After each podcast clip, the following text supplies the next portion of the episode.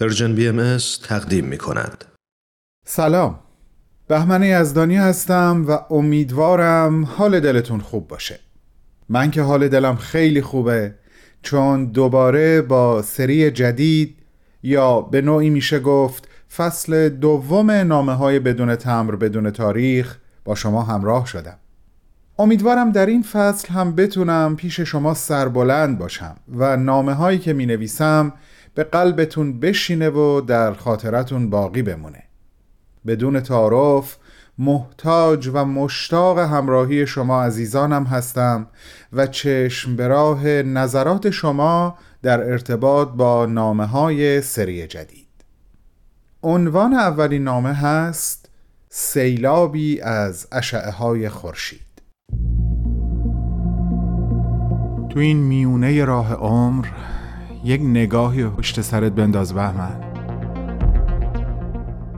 پشت سر حرفای دلتو توی این نامه ها به اونها پر از یاد و خاطره ها و شادی ها دستیابی ها از آثارشون. خیلی از اون آدم ها دیگه تو این دنیا زندگی نمی ولی تأثیری که روی تو یا بشینی براشون نامه میشه اما در عالم خیال نامه تو می‌تونی اونها رو براشون بفرستی.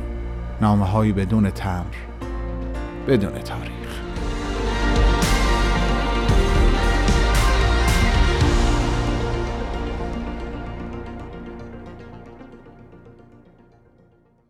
بانوی بی همتایی که موهایی به رنگ قهوه‌ای و چشمانی به رنگ آبی داشتی.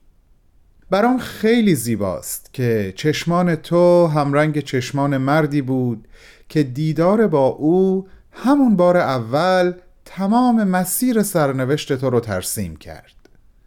و تو تسلیم این سرنوشت با شکوه و البته ترسناک قدم در راه گذاشتی. قدمهایی چنان محکم که خاطرش تا ابد در حافظه جاده ها باقی موند. جاده هایی که تو دختر چشم آبی پیمودی. گویا دو چشم تو دو قطره زلال از اقیانوس چشمهای او بود.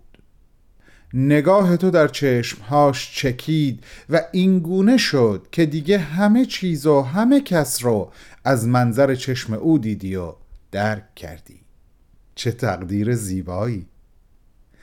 تو هنوز در رحم مادر بودی. در رحم زنی که یک جنین از جنس انسان در زهدان جسم و صدها جنین از جنس پرسش در زهدان ذهن داشت. اما هرگز تصور نمی کرد که نوزادش دختری خواهد شد از جنس پاسخ. پاسخی سریح و مستحکم برای تقریبا همه سوالهای مادر. و نه فقط برای مادر که مقدر بود تو پاسخی روشن باشی بر سوالهای کدری که در ذهن خیلی از انسانها برای مدت زمان طولانی رسوب کرده بود. برای نوشتن این نامه به تو سیر و سفری در داستان زندگیت را آغاز کردم. سیر و سفری که به این زودی هم تمام نخواهد شد. این اولین اپیزود از سری جدید نامه های بدون تمر و بدون تاریخ به درستی خطاب به تو نوشته شد. اما یقینا آخرین نامه نخواهد بود. هنوز می‌خوام از تو زیاد بخونم و خلاصه خونده هام رو با خودت و با شنوندگان این نامه ها در میون بذارم. یه چیزی کشف کردم دختر چشمابی تو وقتی نوجوان و جوان شدی و استعداد هنری رو در خودت پیدا کردی تصمیم گرفتی برای تحصیل در رشته هنرهای نمایشی راهی شیکاگو بشی. در حالی که زادگاه خودت یعنی نیویورک برادوی رو داشت. یعنی معتبرترین مرکز هنرهای نمایشی در امریکا. جایی که آوازش به فراسوی مرزهای سرزمینت هم رسیده بود. همه بهت می‌گفتن خب چرا داری میری شیکاگو می‌خوای تئاتر بخونی؟ اما یک نیروی مقاومت ناپذیر چیزی شبیه به یک الهام درونی تو رو به سمت شیکاگو سوق می‌داد. دلیلش رو هم نمیفهمیدی. اما این نیروی درونی اونقدر قوی بود که تو نمی‌تونستی در برابرش مقاومت کنی. و بالاخره علا رقم همه مخالفت ها راهی شیکاگو شدی. می‌خوام بگم این بخش از قصه زندگی تو منو یاد قسمتی از آغاز تاریخ آین بابی انداخت. حتی کمی قبل از آغاز. ملا حسین بشرویعی یعنی اولین کسی که به حضرت باب مؤمن شد دقیقا شبیه به چنین چیزی رو تجربه کرده بود. وقتی از سفر کربلا به ایران و به شهر بوشهر برگشت بی هیچ دلیلی احساس کرد باید به سمت شمال حرکت بکنه و به شیراز بره. هیچ توضیحی هم براش نداشت. ولی یک نیروی درونی قوی او رو به سمت شیراز سوق می‌داد و او قدرت و امکان نافرمانی رو نداشت. به این ندای درونی پاسخ داد و رفت و افتاد اون اتفاقی که باید میافتاد. ملاقات با حضرت باب در شیراز اون شب تاریخی و آغاز فصل تازه از کتاب تاریخ بشریت. گویا شیراز تو شیکاگو بود دختر چشمابی چرا که در اون شهر مردی رو ملاقات کردی که تو رو با آین بهایی آشنا کرد و آتش به خرمن جان و وجدانت زد. شعلور شدی. شعلور موندی تا سوختن آخرین یاخته گداخته وجودت. اما اون مرد چشمابی که چشمهای تو مثل دو قطره زلال در اقیانوس چشمهاش غرق شد تو رو با ملا حسین مقایسه نکرد.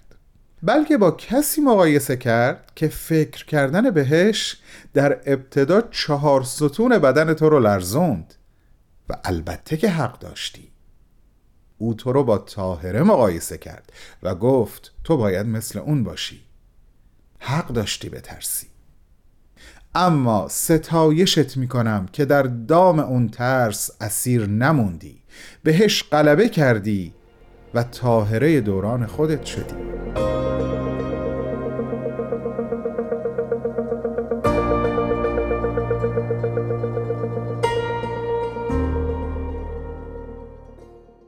اجازه بده اینجای نامه حس و حال خودم رو در ارتباط با اولین سفری که از آمریکا به سمت فلسطین داشتی رو باها در میان بذارم.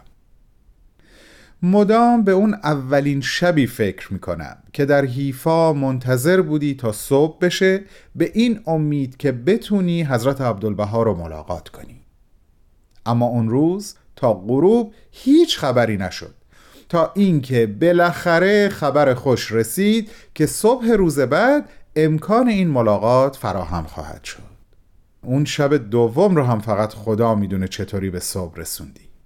من یقین دارم خورشید سر صبر با آرامش و تعنی بیش از اندازه بی توجه به بی صبری و بیقراری تو مشغول آرایش و پیرایش خودش در پشت کوها بود تا لحظه طلوع هرچه زیباتر جلوه کنه. و بالاخره صبح روز موعود از راه رسید. و کالسکهی که قرار بود شما را از حیفا به سمت عکا برای ملاقات با حضرت عبدالبها ببره شما را در خودش جا داد و به راه افتاد. تصویری که از این مسیر تقریبا پنج مایلی یا نه کیلومتری در جوار دریا در یکی از نامهات نوشتی حقیقتا زیبا و تجسم کردنیه اونجا که می نویسی جاده واقعا در دریا پیش می رفت و سم اسب ها در آب بود و یه جایی موجها به بالای چرخها اصابت می کردن. بعد از حدود یک رب ساعت سواری از دور شهر رو مشاهده کردیم.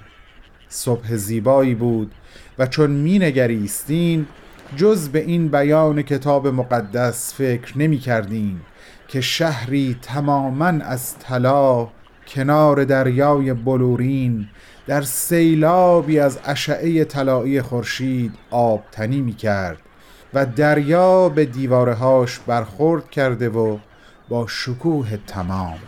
می درخشید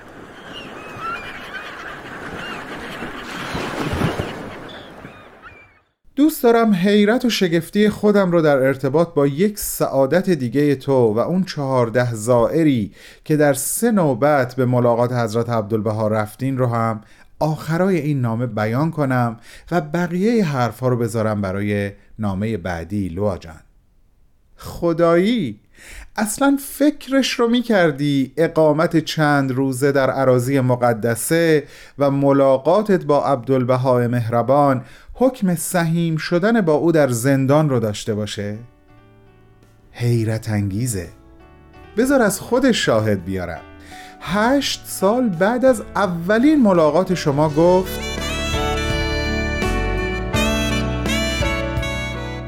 این یک زندان است و در زندان کسی نمی‌تواند آرامش بیابد. هرچه باشد این یک زندان است و شما چند روزی در این زندان با ما میمانید و زندانی محسوب میگردید. در واقع شما یاران من در خدمت به عالم هستید و مثل من در زندانید و در همه چیزها ما شریکیم. به قول حافظ من از آن روز که در بند تو ام آزادم.